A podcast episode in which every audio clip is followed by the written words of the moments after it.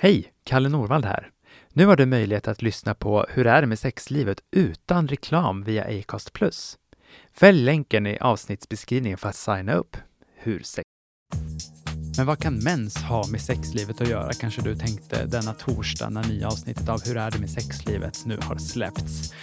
Jo, men hörni, det ska jag och eh, sex och kroppsupplysaren Sanna Vanno beskriva för er. För visst finns det samband mellan hur sexlivet kan upplevas och menscykeln.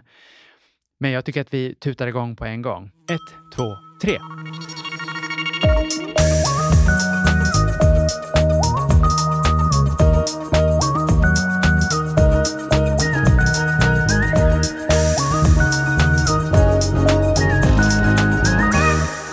Med sexlivet med Kalle Norvald? Välkommen till podden Sanna Vanno, sex och kroppsupplysare. Ja. tackar, tackar. Du är ju en del av en organisation som heter Mensen. Mm. Vill du börja med att berätta vad, vad är det för typ av verksamhet? Mensen är en eh, ideell organisation eh, som har funnits sedan 2014. Och vi jobbar för det som vi kallar mänskliga rättigheter. Och då eh, stavar vi ju det såklart med E för Ja. att vara lite så skojiga.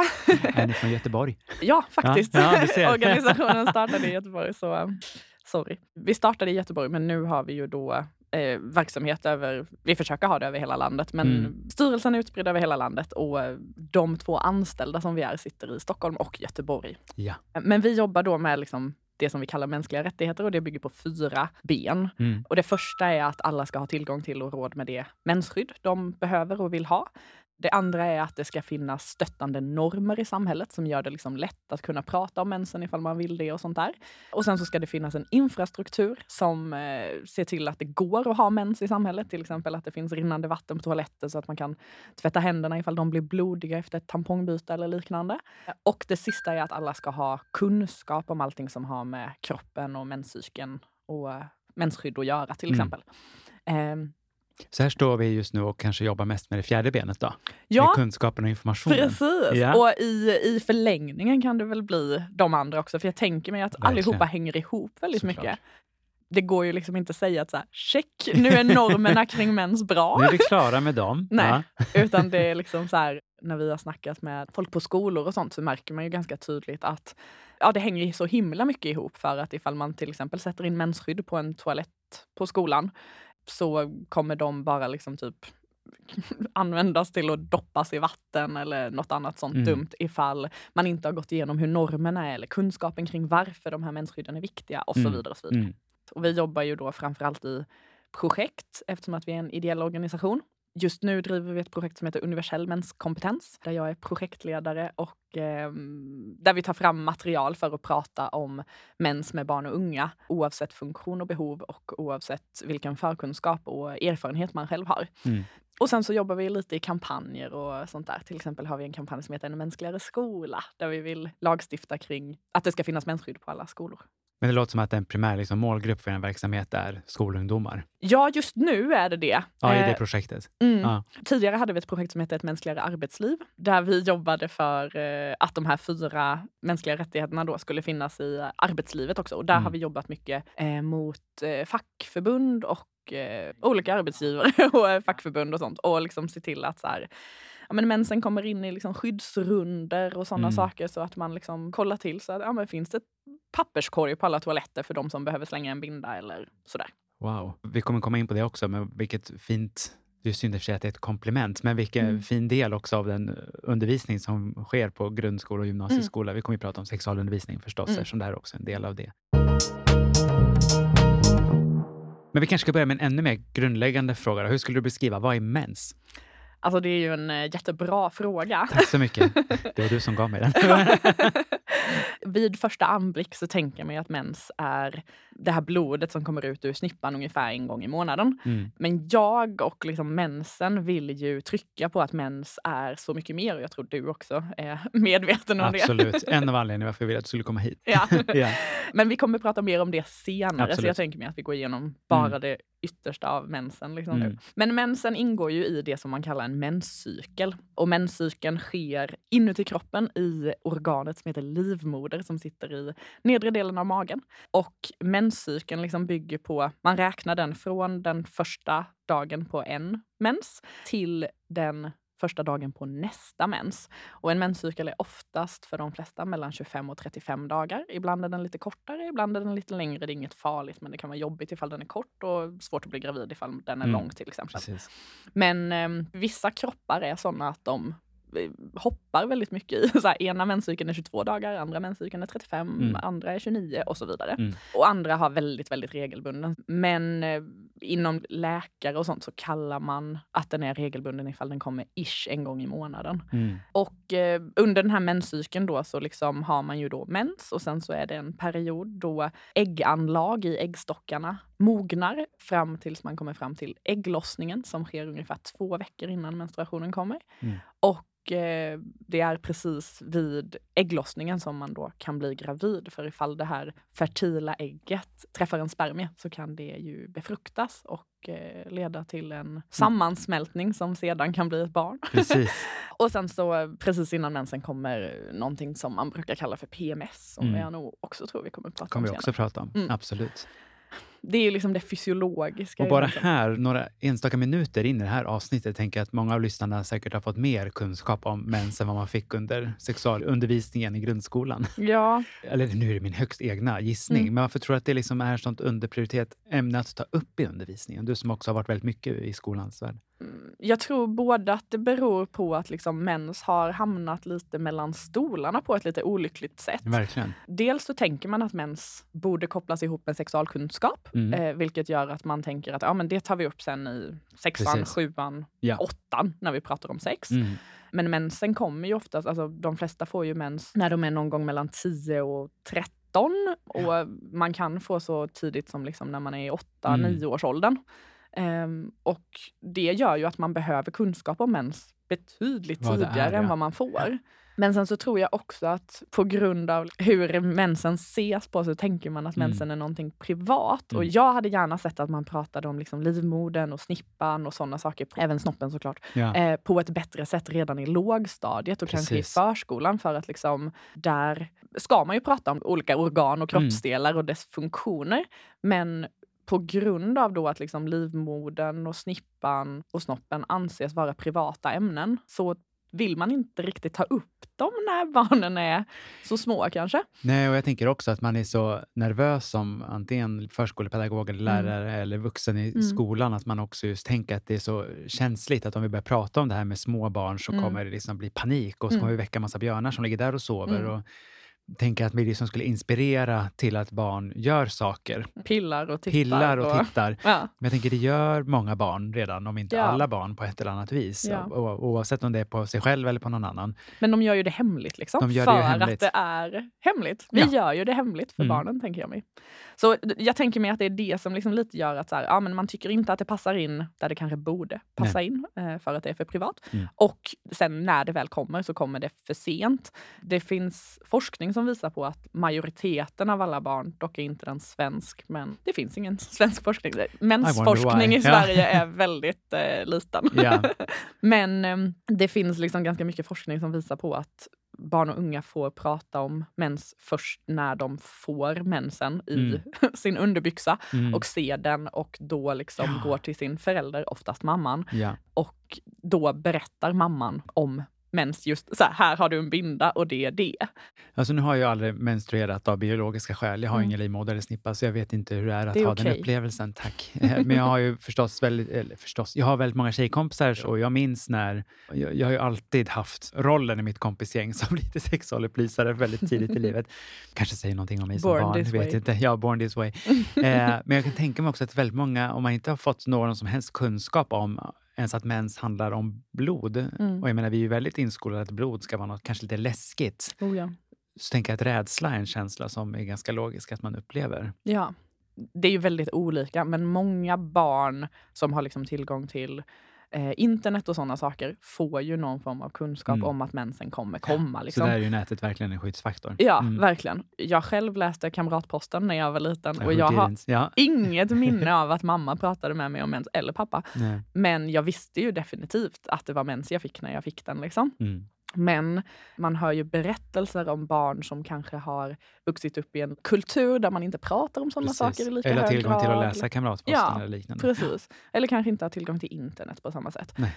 Och då är det ju väldigt vanligt att man verkligen alltså, Mm. tror att man ska dö för att liksom, kroppen börjar blöda och Precis. slutar inte blöda. Och när man har mens så känns det verkligen som att så här, mensen tar aldrig slut. Det bara är så mycket blod. Det är det ju inte egentligen. Men känslan är så. Men känslan är att det kommer väldigt mycket och det blir liksom lätt mycket blod på typ vita lakan. Men så är det ju ofta med liksom vätska som man mäter i en liten kopp och sen Ja. häller ut på en platt yta så ser Ja. det ju kopiöst mycket ut. Det är därför Ja. också många unga killar eller unga vuxna män som jag träffar som pratar om så här, men gud jag får så otroligt mycket utlösning. Och då så här, ja, fast det är inte så mycket när man Mm. Nej. skulle samla ihop där och lägga ett mått. Lägger vi det i Eh, en liten matsked. Ja men typ så Ja. är det ju inte så mycket. Nej. Men det känns ju så, det ser mycket ut. Mm. Och sen är ju blod också ganska mörk i färg, så Ja. det ser ju också stort ut på så Det är sätt. ju också en intressant grej för att många tror ju också att de har bajsat ner sig när Ja. de får sin första mens. Ja. För att Alltså man pratar ju om att mens liksom är rött, det är Mm. blod och la la Mm. la.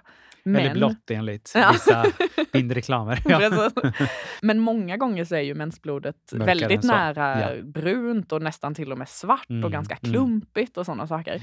Och det beror ju på att när det tar tid så koagulerar blodet ut med vägen och det gör helt enkelt att det blir klumpigare än vad blod är så som man ser blod som en bloddroppe. Ja. Och det är ju någonting också vi inte pratar så mycket om. Nu är jag ju färgblind, men jag menstruerar i och för sig inte heller. Då. Men jag tänker att också, man, har man mens och är färgblind så kan det också bli ännu mer obehagligt. Ja. Det blir ju aldrig blått, eh, Nej. har jag inte mött någon färgblind som, som sagt, vissa mensreklamer brukar vilja lura oss till.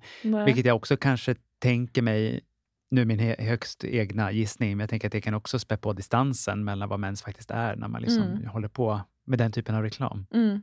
Men någonting som vi brukar eh, prata mycket om är ju att normen kring hur mens ska vara Mm. är ganska smal. Fastän att 50% av jordens befolkning Mm. har eller har haft eller kommer ha en Mm. menscykel så är liksom normen för hur mensen får bete sig väldigt, väldigt tunn Ja, och svår att få plats i. Man pratar om att menscykeln ska vara 28 dagar, man Precis. pratar om att mensen ska vara röd, man pratar om att det är kvinnor och tjejer som har mens.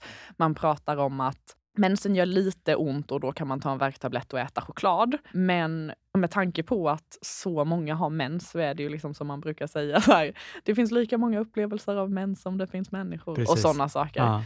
Och det är någonting som vi pratar mycket om, att vi måste vidga normen kring mens. Vi måste göra det liksom mer Mm. okej att också ha mens, en menscykel som är 20 dagar. Vi måste Precis. göra det mer okej att ha en menscykel som är 40 dagar. Allt det där som är normalt, Mm. Om man ska säga så, eller Ja. liksom medicinskt korrekt. ja. Det är helt okej. Mm. Men på grund av hur normen kring mens ser ut så tror man inte att det är okej. Och Nej. då blir man ju orolig.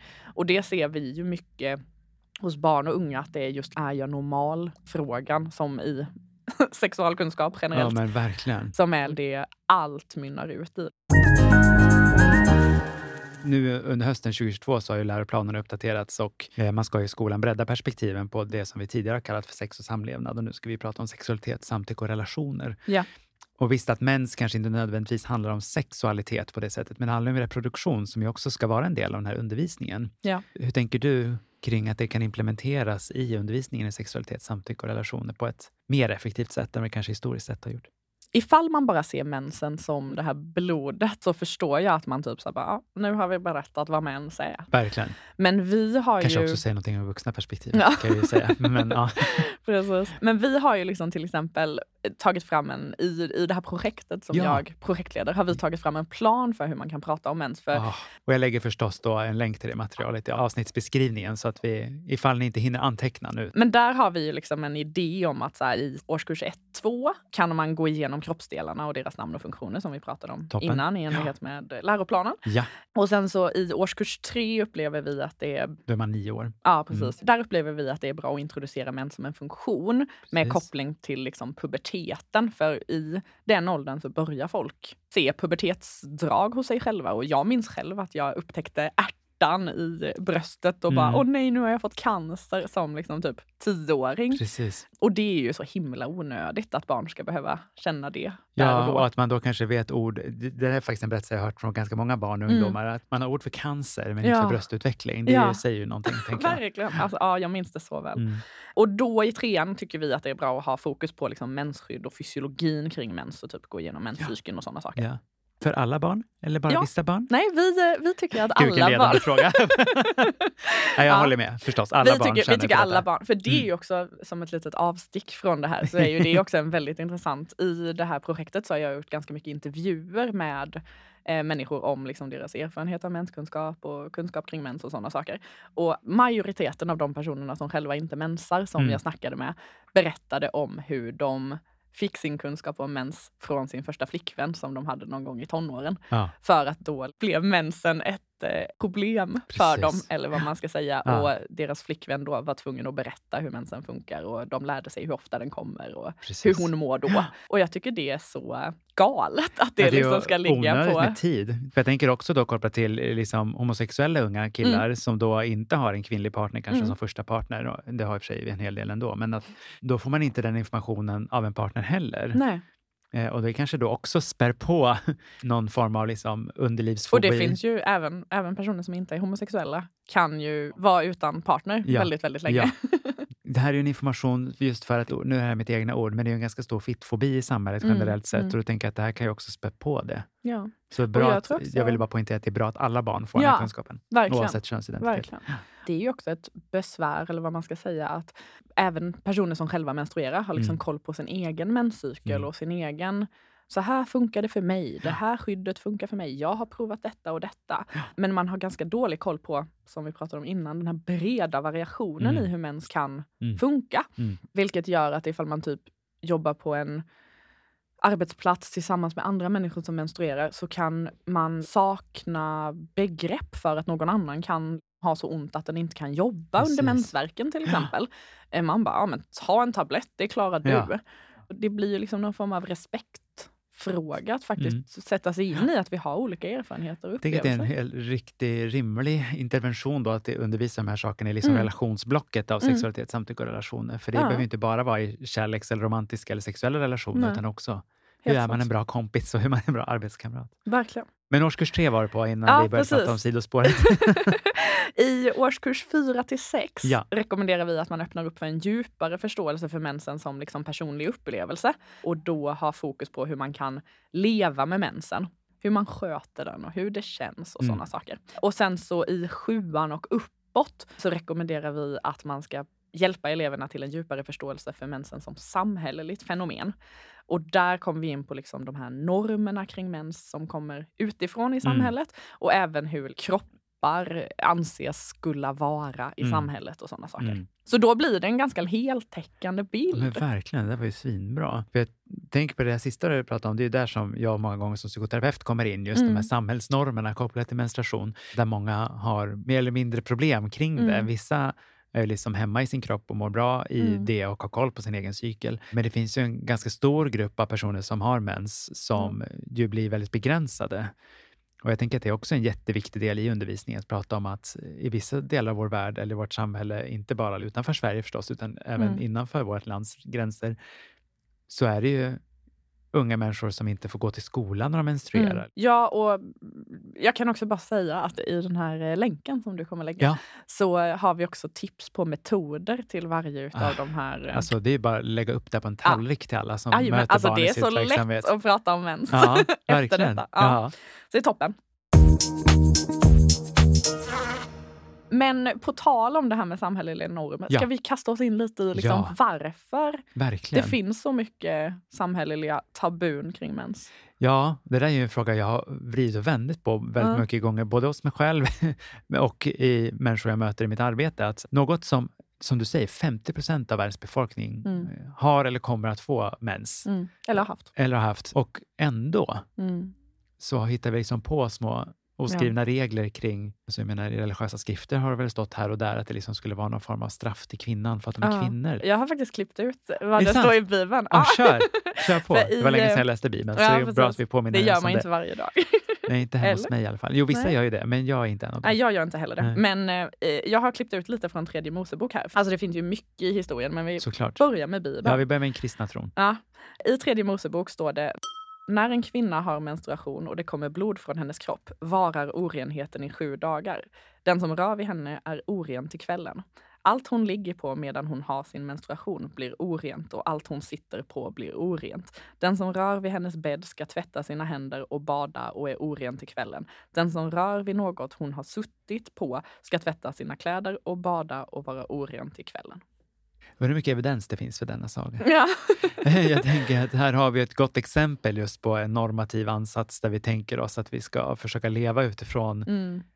en distansering till utifrån alla som menstruerar kvinnor då i den här texten. Ja. Eh, Man var ju Men det är också så så intressant att liksom så här, sitter man på en stol Ja, och någon annan kommer och rör vid den stolen så blir man smutsig. så blir man oren till kvällen. Även om man tvättar sig. Det är värre än corona. Liksom. Ja, under restriktionerna skulle se ut om vi hade de här Ja. i samhället. Då hade vi ju haft att göra.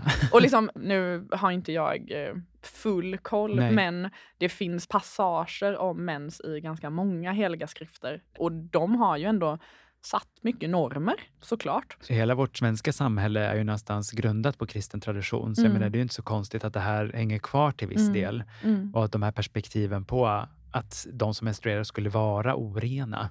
Ja, och många säger ju själva liksom att de upplever sig som smutsigare. orena och Mm. så här, "Ugh, allt är bara kladdigt och äckligt. Och jag tror att det var Essity, alltså märket bakom eh, Libresse, Ja. som eh, har gjort en undersökning som visar att omkring eh, 30 procent av alla som menstruerar känner sig obekväma i sociala situationer när de har mens. Mm. Man har ändå Ja, mens kan kanske en jag, vecka i månaden och Ja, då ska man gå precis. runt och känna sig obekväm socialt. och skippa kalas och Ja. tillställningar och gå i skolan eller något. Ja, men det kanske också är en följd av det här synsättet. Att Mm. vi liksom envisas med att diskutera personer som menstruerar eller i alla fall då är i det blödande stadiet, Mm. att man tänker att det är smutsigt. Och det är klart att om man hör det gång på gång så internaliserar man väl den bilden, Ja. tänker jag. Ja, verkligen. Det finns ju inte bara heliga skrifter som har Nej. pratat om hur Nej, nej, nej. dåligt mens är. Vi Absolut. har ju också den gamla goda Plinius den äldre. Har du Ja, koll på den tar honom? vi. Ja.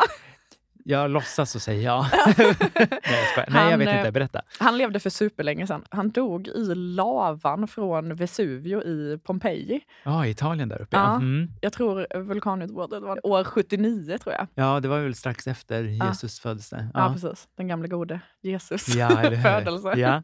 Alternativt då innan vår tidsräkning, Ja, som man precis. också kan säga på ett annat vis. Ja. Eh, Vad sa denna snubbe då? Jo, men Plinius skrev ett eh, jättestort uppslagsverk som fick väldigt mycket spridning på den europeiska kontinenten. Och Ja. det hette Det var dåtidens Twitter. precis Naturalis historia, så det var liksom naturhistoria. Ja. Typ. I det så skrev han väldigt mycket om mens. Han hade en himla kunskap om vad mensen kunde göra. Ja. Och enligt honom var också mensen ganska farlig. Eh, han pratade till exempel om att bin som kände lukten av mens kunde falla ner och dö. Han menade att hundar blev galna av mens. Eh, han menade att mjölk surnade, att eh, frukt ruttnade. Av att en person som menstruerar var i närheten? Ja, jag tror det. Okej. Kor blev galna, frön torkade. Han sa till och med att knivar kunde bli slöa och speglar dunkla Oj. Hej, av eh, Ja. mens. Jag vet inte ifall man liksom var tvungen att stryka mensblod över spegeln eller ifall det bara Ja, då var blir det att en som. Men, Ja. eller att en som eh, hade mens speglade sig. Alltså det är ju ofantliga krafter i Men det här vilken, mensblodet. och vilken samhällsfara. Ja, på den här tiden så var ju också boskapet och naturen och att liksom ens grödor gick som de ska. Funkade det inte så dog hela släkten, hela byn. Och då kan ju jag ändå tänka mig att man kanske tog det säkra före det osäkra eller att man Såklart. ifall det gick dåligt ville ha någonting att skylla på. Ja, Jo men det var ju för att Katja Ja. där borta med mensen precis. Sabba i, för alla ja, oss. Du och jag sitter och liksom raljerar lite över det här, Mm. men det är som du säger, man tog väl den förklaringen Mm. man hade lättast till hands Ja. för att förklara varför inte vetet odlades eller varför kossorna helt plötsligt blev sjuka. Så jag tänker att det var väl en förklaring som de då tyckte var lite logiskt. Jo, för Mm. Katja hon mensade ju där, Mm, så mm. jag tänker det är väl klart att det måste vara hennes fel. mm, Men att det faktiskt också finns lite annan Mm. kunskap idag. Eh, Ja, så märkte vi också, bara kopplat till hur vi gjorde med, under början av pandemin och corona. Ja. Eh, då gjorde vi också vad vi trodde var rätt, Ja. som visade sig sen inte alls kanske stämde alla gånger. Och det är ju det vi människor gör. Sen är det väl lite typiskt, tänker jag, eh, att det liksom hamnar på, generellt sett i alla fall, kvinnolotten att vara Mm. den orsaken till att saker och ting blir dåliga. Ja, men alltså det märker man ju i många man märker ganska tydligt att man liksom har letat efter förklaringar till mensen på olika sätt genom historien. Man har många gånger kopplat den till månen och Ja. tidvattnet eftersom att det också är cykliskt månadsvis. Och sen så har vi ju de gamla grekerna som pratade om humoralpatologi. Ja, Det har du väl full det, koll på? det har jag inte full koll, men jag har koll på det i alla fall. Där, där bygger det ju i alla Det fall på att man har. Där bygger det på att vi har fyra vätskor i kroppen. Ja. Gul och svart galla, slem och blod. Eh, och när de här vätskorna är i balans så Ja. mår vi bra och ifall Precis. någon är i obalans så mår vi dåligt på olika sätt. Och att alla kvinnor då varje månad måste läcka ut lite blod. Ja. Det är ju ett stående bevis på att man eh, har blod i obalans givetvis. Medan de som inte menstruerar då är mer i balans oftare. Liksom. Mm. The number one selling product of its kind with over 20 years of research and innovation. Botox Cosmetic, out of botulinum toxin A, is a prescription medicine used to temporarily make moderate to severe frown lines, crow's feet, and forehead lines look better in adults. Effects of Botox Cosmetic may spread hours to weeks after injection, causing serious symptoms. Alert your doctor right away as difficulty swallowing, speaking, breathing, eye problems, or muscle weakness may be a sign of a life threatening condition. Patients with these conditions before injection are at highest risk. Don't receive Botox Cosmetic if you have a skin infection. Side effects may include allergic reactions, injection site pain, headache, eyebrow and eyelid drooping, and eyelid swelling. Allergic reactions can include rash, welts, asthma symptoms, and dizziness. Tell your doctor about medical history, muscle or nerve conditions including ALS or Lou Gehrig's disease, myasthenia gravis, or Lambert-Eaton syndrome and medications, including botulinum toxins, as these may increase the risk of serious side effects. For full safety information, visit BotoxCosmetic.com or call 877-351-0300. See for yourself at BotoxCosmetic.com. Det finns många exempel på att man har letat förklaringar och Precis. hjälp. Ja. Men sen så var det ju liksom kring förra sekelskiftet kan man väl säga som kopplade ihop det här med graviditet och hela menscykeln. Det kan ju vara så att människor hade kopplat ihop det tidigare men man dokumenterade det i forskning och sådana saker det som är skillnaden. sekelskiftet. Precis, det är Ja. då det gäller så Precis. att säga. Ehm, och då började man ju också prata om att menscykeln behöver energi och menscykeln behöver liksom all kraft man kan få och man använder det som argument för att hålla kvinnor ute från arbetslivet Mm. och från studier för vi kan inte lägga energi på att tänka för att då kan vi inte få barn och så vidare. Ja. Alltså när jag hör dig prata Sanna, alltså både du och jag som har tidigt i vår karriär varit, jobbat i sexualupplysningens namn, Mm. Alltså det är hur mycket uppslag som helst i en mensintegrerad sexualundervisning Ja. också. Du ger ju hur många exempel som helst Mm. på liksom idéhistoria som man kan ta upp i histor- historielektionerna, hur vi kan prata om maktstrukturer i samhällskunskap, hur vi kan Mm. kolla i demografi på geografin, Mm. hur vi kan kolla i biologin med menscyklar. Så det finns ju hur mycket som helst. Absolut. Så jag poängterar igen då att klicka in ner på länken som Mm. i avsnittsbeskrivningen för att få ännu mer inspiration. För det här är ju för många också livsnödvändig kunskap att ha. Och alltså även så här typ nutida grejer som att typ analysera, som vi har varit inne lite på med blått blod och sådana saker. Och vi har eh, samlat in eh, första mensen-berättelser från barn och unga Åh, som man också kan analysera utifrån så här, varför beter personen sig så här när den får sin Precis. första mens. Och se lite Alltså. igenkänning och sådana saker. Så, ja, Vilken pangförening det var. finns, eh, finns massor av bra grejer. En, en vanligt förekommande förklaring till liksom varför sexlivet ibland kan trassla till sig, det är när en eller båda lider av PMS. Mm. Alltså heterosexuella relationer där en gör det och i samkönade relationer att båda kanske har det. Mm. De största konflikterna kanske händer ifall PMS inträffar samtidigt. PMS är ju en förkortning för premenstruella spänningar. Men hur skulle du beskriva PMS? Ja, alltså det som du eh, är inne på här är ju Mm. framförallt de psykiska aspekterna Precis. av PMS. Men man brukar säga att PMS är både psykiskt och fysiskt och Ja. de fysiska delarna är framförallt att kroppen lägger på sig massa vatten så man blir liksom svullen, man känner sig lite klumpig, man Ja. kanske får ömma bröst till exempel och Ja. öm hud överhuvudtaget. Jag hade en, en, en klient som beskrev det som att det var som att man hade feber fast utan febern. Ja, Att bara just huden är som att man ja bara... men det är faktiskt en väldigt Lite bra beskrivning. Ja. För de psykiska aspekterna är Precis. då Det är de jag möter mest. Ja. Det är oftast de som brukar strula till det i eh, relationer och sånt i alla fall. Mm. Men de psykiska aspekterna är att man får lite närmre till starka känslor. Det är inte helt kartlagt, men man tror att det beror på att en signalsubstans som heter eh, GABA blir liksom mindre och den är så här känslodämpande. Ja. Och det gör liksom att när man känner någonting så kan inte GABAn dämpa det utan då kommer liksom irritationen väldigt snabbt och Ah. ilskan kommer snabbt Ja. och man blir ledsen snabbt. Och just det här gabban har inte jag hört. Jag brukar prata, det här är min egen hemmasnickrande teori, så jag Mm. kanske får läsa på mer om just gabban. Men jag brukar prata om emotionellt immunförsvar. Mm. Just att man blir lättare tillgänglig Mm. till starkare känslor. Men då kanske det är gabban Mm. snarare. Så har jag Ja. bara hittat psykologiserat detta lite med Ja. just emotionellt immunförsvar. Att, Gabban är ju en typ av emotionellt immunförsvar, Ja, låter det som. Då. Men det är bara att Gabba heter det medicinskt också. ja, typ. och jag hittar på något eget ord. Brist på naturkunskap Ja. i min utbildning. Ja. Vissa människor har ju mycket PMS. Man brukar säga att ungefär 70 procent av alla mensare har Mm. PMS någon gång ibland. Men vissa liksom upplever det mycket och har stora problem med det. Mm. Och vissa känner att så här, ja, man blir lite mer Retlig. Ja, Ja. typ. Och vissa märker knappt av det alls. Nej. Och det tror man är liksom lite samma som att man är allergisk mot att ha låg GABA. Precis som vissa blir helt paja av att det är pollen i luften medan andra kan Nu ligga... pekar jag på mig själv. Ja, kan jag får ett ligga avsnitt med sex och pollen sen Ja. tror jag.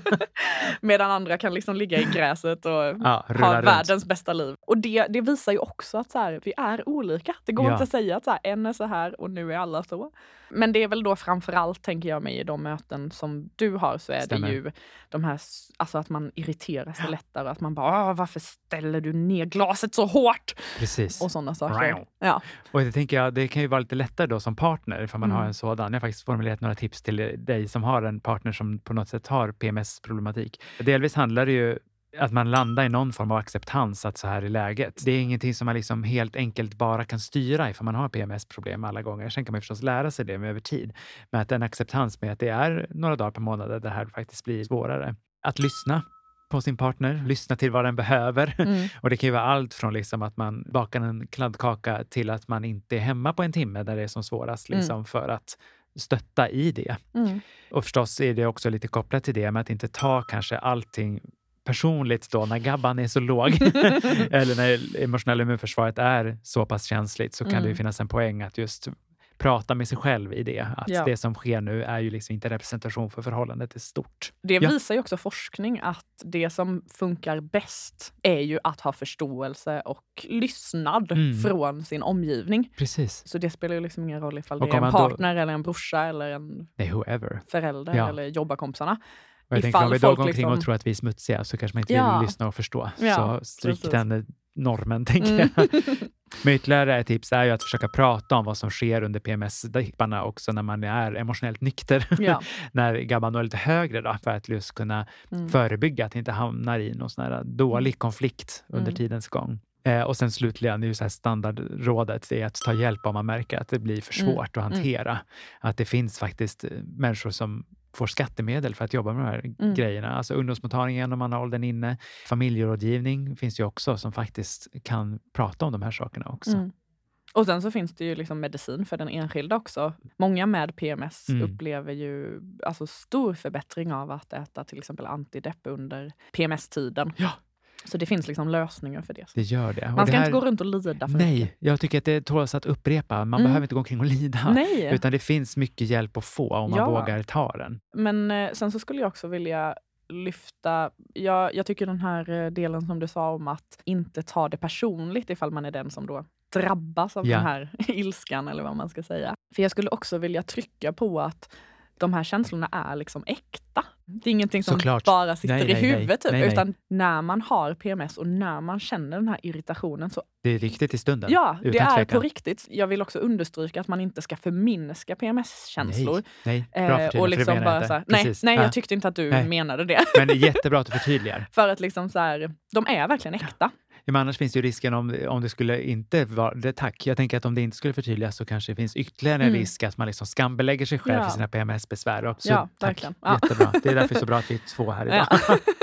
alltså jag själv kan ju ha PMS-besvär Mm. och liksom när jag gör det, tänder till eller skriker eller vad jag nu gör, Ja. så känner jag att så här, det här var helt rätt. Ja, Och sen så typ bara vilar jag liksom Ja. i någon timme och jag Ja. bara, åh gud varför vad gjorde jag så? där? Men det är ju en konflikt inom mig också som PMS-person. Men gud varför beter jag mig så här? Ja. Men jag känner ju det jag känner och ja, det får inte förminskas Mm. bara. Nej, verkligen inte. Så ta det inte personligt vill jag verkligen säga. Ja. Det brukar jag säga till folk runt omkring mig. Att så här, det är dig jag är arg på, Ja. men det är inte... Det kanske inte är representativt för övrig tid, men känslan är Jag där kanske nu. älskar dig, men just nu Ja, men hatar kan vi, ja, men just nu hatar jag dig, men jag tänker att det, det är väl också en viktig läxa att ta med sig oavsett om man är en PMS-person eller inte. Att man Mm. kan faktiskt ha två väldigt motstridiga känslor i sig samtidigt. Ja. Och det är väl det som många par kommer till mig med. Mm. Just att hur ska vi hantera de här stunderna Mm. när det blir som mest eldigt? Mm. Där vi liksom inte kan mötas överhuvudtaget. För en per- den med PMS är så fly förbannad Ja. ganska hela tiden under Och vissa PMS-tider. Det går så otroligt snabbt och då står man där som icke PMS-person och blir liksom förvirrad. Och ilska och förvirring tillsammans blir ju oftast väldigt eh, svårt. Och då är det ju många som kommer till mig just för att prata om så här, men det känns som vår relation bara går stuprätt ner de här Ja. dagarna. Men då är det då jag, tänker att man ska komma till sådana som mig för Mm. att prata om, okej, men hur kan man förebygga? Delvis förebygga i och för sig, men också hantera när det sker. Mm. För de här sakerna kommer inte bara trolla bort, utan Mm. det här är någonting som man måste hantera. Mm. Men jag tror också att just eftersom att de här eh, grejerna är sådana saker som tänder till så Mm. snabbt och de är sådana till synes helt onödiga grejer. så tänker jag mig också att det här tipset du sa om att ja, men faktiskt vara ifrån varandra Mm. lite eller helt eliminera risken att Ja. man är någon form Ja. av eh, störmoment Ja. också kan göra det. Och så här, det betyder inte att man inte älskar varandra under den perioden utan det betyder bara Mm. att just just nu har vi en period, typ som ifall jag hade varit sjuk, då är det Mm. väl toppen ifall min partner inte är i närheten och låter sig själv bli lika sjuk, Mm. för då kan ingen ta hand om mig. Eh, Det är så standardstrategin Ja. hemma hos oss. När någon av oss blir för sjuka, då får de andra åka Ja, hemifrån. precis. och fråga personen, för det är också, vissa Såklart. människor vill bara vara ensamma, vissa människor vill så här, kan vi bara ligga här på soffan så kan du bara krama mig så Ja. att jag är borta Ja. i din kram. Jag träffade en kvinna en gång i tiden som berättade att det bästa sättet att hantera sin egen PMS var när hennes partner hade sin hand på fotryggen, på foten, för att här, visa att han var där. Mhm. Men han fick inte prata. Det var Nej. ju otroligt psykologiskt förstås. Det var ju, Imponerande att Men- upptäcka det. Att Ja, här, och- här på låret funkar Nej. inte. nej, för det hade de på- provat. Ah. Men det funkar inte. Men bara liksom på fotryggen Hmm. så blev det liksom som någon balans. Hon kände hans närvaro, Mm. omtanke, uppmärksamhet. Mm. Men så fort han liksom lät Mm. så blev det svårare. Mm. Mm. Eh, men märkte att bara satt så, så kunde det här hålla i sig ett tag efteråt. Eh, Gud, så så det går att hitta små strategier som ändå Mm. kan underlätta. Ja, och där måste man ju verkligen vara lyhörd för varandra. Utan För de hade ju aldrig någonsin hittat det Nej. ifall de liksom inte hade hjälpts åt ditåt. Eh, och där är ju samspelet så viktigt igen. Än en gång. Och på tal om samspelet så kan vi ju inte ha en podd som heter Hur är det med sexlivet utan att prata om själva sexet. Mm. jag är fortfarande ute i skolor lite då och då och har sexualupplysning och jag var i en högstadieskola för några veckor sedan och så körde jag en sån här associationsövning. Så här, vad är pubertet för något? Mm. Och då kom ju mens nästintill alltid upp. Mm. Och just den här skolan, jag var i 12 olika klasser och i Wow. säkert 11, 10 eller 11 av klassrummen så var det killarna som sa eh, menstruation, alltså de som Jaha. själva inte menstruerar, generellt sett i alla fall. Tyckte jag var en liten spännande observation. verkligen. Men många ungdomar vill ju veta om mens. Mm. Och många ställer ju då också frågan, får man ha sex när man har mens? Mm. Och visst är det spännande att formuleringen ofta är så här, får man? Ja. För svaret är ja det är klart man får. ja. Vem, vem är det man ska få för? Eller hur? Vi brukar ju säga att här, om man vill så kan man alltid ha sex. Såklart. Mm. Mm. Ge sig själv samtycket till att Ja, göra det. Liksom. under mens så gäller samma regler som eh, när man inte har mens, det vill säga att det ska vara samtyckt och Mm. ömsesidigt. Men sen så finns det ju vissa krångligheter som blir lite, lite, lite krångligare ifall Ja. man nu tycker det Ja. när man har mens. Ifall man till exempel använder tampong eller menskopp så kan ju oralsex eller analsex vara supersmidigt. Då Ja. märks det knappt. Men ska man ha vaginalsex så då är det viktigt att ta ut tampongen eller menskoppen ifall man använder det. kan ju fastna Eh, på kluriga sätt annars som inte är så bra. Och sen så kan det ju vara nice att lägga ut kanske en handduk ifall man har sex på ett bord eller Ja. en soffa eller en Ja. säng eller vart man Ja. nu har. För för det att, kan ju bli blodigt. Precis. Och jag tänker att då är det skönare att kanske tvätta en handduk än att liksom Mm. byta hela bäddmadrassen. Och så. Men eh, jag tycker ju också att man ska prata med den man har sex med om det såklart. Ifall det är en person som har en snopp eller ifall man stoppar in fingrar och Mm. sådana saker. Så att man inte får en chock över Precis. att fingrarna blir helt blodiga eller snoppen. Och är det då en person röd. man ligger med som kanske inte har så mycket kunskap om Mm. menstruation så kan det också bli en rädsla som Ja. kan ta oproportionerliga Ja. dimensioner. Verkligen. alltså en handduk under kan ju vara bra oavsett för att alltså, sex är ju kladdigt och kladdigt. klibbigt och Japp. sådana saker. Även vid en eh, onanisession så Mm. kan det ju vara väldigt eh, praktiskt att ha en handduk under. När jag jobbade på ungdomsmottagning så var det flera som just nämnde att de tyckte väldigt mycket om att ha sex under menstruation Mm. för att just menset blev som ett extra glidmedel. Att man Mm. tyckte att det faktiskt var ganska behagligt. Ifall man kanske hade svårt med att bli våt eller få lubrikation under tiden så tyckte man att menstruationsvätskorna liksom ändå hjälpte till. Och det tycker inte jag mig se att vi pratar sådär jätteofta om. Nej, jag försökte söka lite efter detta och det enda jag hittade var liksom massa så här Aftonbladet-artiklar och sådana saker Okej. om att så här, därför blir du mer kåt under mensen. Men vad jag vet så är liksom anledningen till det just det här du säger att de blir klibbigare Mm. och lite varmare och det är mer blod i omlopp i det området och sådana saker. Sen så är det ju vissa som de säger att man får så starkare orgasmer under mensen men då kräver det ju att man tar sig till orgasmen. Och sen så finns det ju också de som tycker att mensvärk kan lindras utav att man får orgasm under Mm. mensen för Mm. att det krampar bra och släpper loss sändningar och eh, kanske endorfiner och sådana Ja. saker. Som Nej, det här som jag tänkte på på ungdomsmottagningspersonerna, det, det var mer just själva glidet som Mm. var skönt. Men det är klart att det är ju bli, mer blodomlopp i Mm. bäckenet eh, i samband med mens. Jag menar, Mm. det är klart att det också kan kännas mer i svällkropparna i klitoris till exempel. Mm. Att det blir en ökad sensitivitet. Och man kanske också tänker mycket på sitt kön. Det pratar man ju ofta om, Ja, den sexuella feedback-loopen. Och ifall man då har mens och liksom tänker på att Oj, jag måste byta binda eller jag måste kolla så att menskoppen inte läcker. Mm. Då har man mer fokus på sitt könsorgan, Mm. vilket också kanske kan göra det, Mm. tänker jag mig. Man brukar ju prata om medveten närvaro och Mm. fokus och mindfulness och allt vad det heter. Eh, Och jag tänker att det är klart att det blir en ökad medvetenhet om sitt könsorgan i samband Verkligen. med det. Och också den här eh, hudsensitiviteten som vi pratade om, när det då Mm. inte är det här feber utan feber, irritationer, utan Ja. när det just blir kanske en värme och ett behag. Mm. Eh, Då kan ju det göra susen. Mm. Eh, Men det är ju som sagt hur man upplever det. Och där igen, tänker jag, är, Mm. är ju också det som du var inne på i början, det här med att bredda normerna kring vad mens kan göra med oss. Mm. För vissa kan den här hudkänsligheten vara jätteobehaglig och för Mm. andra kan det vara totalt det motsatta. Mm. Och att vi breddar det. Sen så kan det ju också infinna sig ett ganska starkt lugn eller vad man ska säga när mensen kommer. För ifall Ja. man har stark PMS Ja. så brukar PMSen droppa Ja, 100 procent precis. med den första mensdroppen. Sen så kan man ju ha andra känslor kopplade till mensen också. Till exempel att så här, yes, jag fick mens den här månaden också, jag blev inte gravid. Verkligen. Eller kroppen funkar som den ska. Ja. Eller ja, det finns många Besvikelse. känslor. Ja. Besvikelse.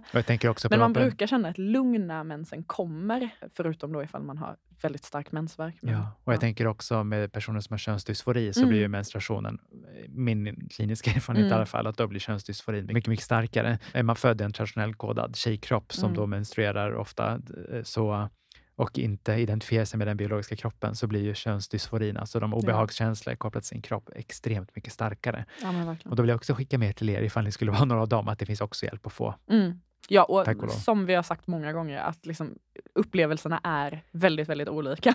Lite, Väldigt mycket olika. av det vi tagit upp är ju så här, ja men många känner så här, Precis. eller många tänker på detta sätt. Så en uppgift våra lyssnare får idag är att fundera kring sin egen menshistoria Mm, och framtid och se hur det är för sig själv. verkligen. Menscykeln kan vara allt från 20 till 40 dagar och Mm. det kan komma mer eller mindre blod och känslorna kan vara väldigt Brunt olika. och rött. Och, Brunt och rött, nu är jag i färgblind så för mig är allt samma. Men att det ändå är otroligt olika och att det ska Ja. vi vara glada för kanske, Mm. för att vi är lika olika allihopa. ja. Och gud vad klyschigt. Ja. Tusen tack för att du kom hit Sanna. ja, men tack själv för att jag fick komma. Nu kommer en lyssnarfråga. Inläsaren är inte personen som skrivit frågan. Hej Kalle! Är det okej att vara homofob? Hej!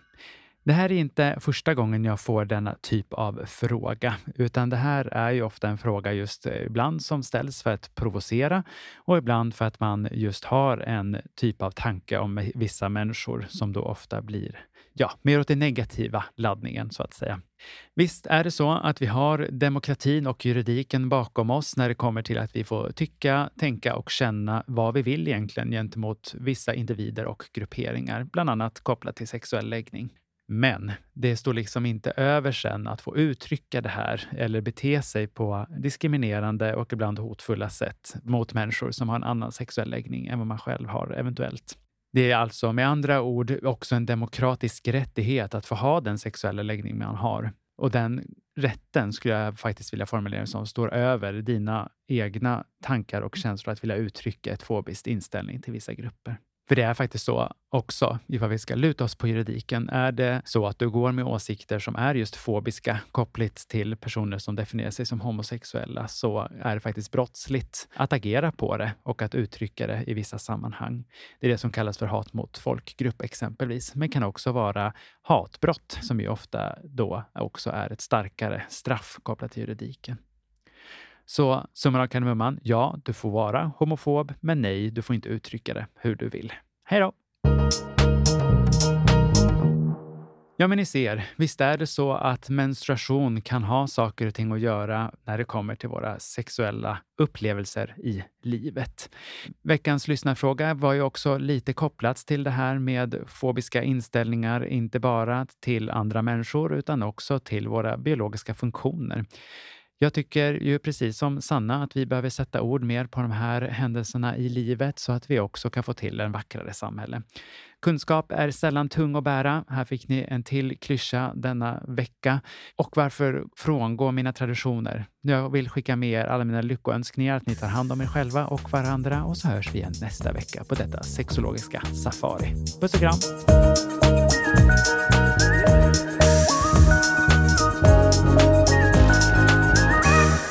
Produceras av Kalle Norvald och Nicky Yrla. Musik och ljudmix av mig, Nicky Yrla.